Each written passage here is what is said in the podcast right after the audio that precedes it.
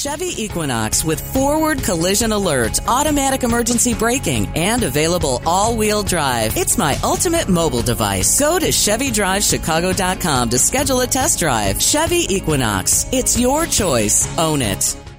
Of all the news about people protesting and the destruction and looting, what's hard to understand is that mayors in the middle of it are ordering the police to stand down, like Mayor Abu-Taleb of Oak Park did when gangs attacked his home. He was inside at the time, watching them on his porch throwing eggs, banging on his windows, in his yard smashing flower pots and furniture, tearing up his garden. They threatened his wife, he said, and he feared for the safety of their children. Someone called police, and when the police arrived, Mayor Taleb ordered them, not the gangsters, but the police he ordered, to back off. Like in Chicago, remember that wave of destruction on Michigan Avenue? Mayor Lightfoot ordered police to back off. Question is, why? Oh, why have some mayors been so weak?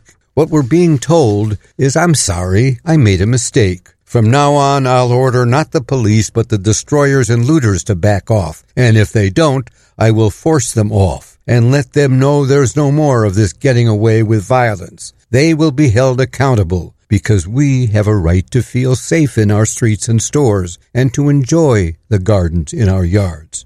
It's better late than never that mayors around the country are now admitting they've been weak, squaring their jaws, and angrily declaring the next time there's destruction and looting, I will be strong. In fact, from now on, every time there's destruction and looting, I will be strong.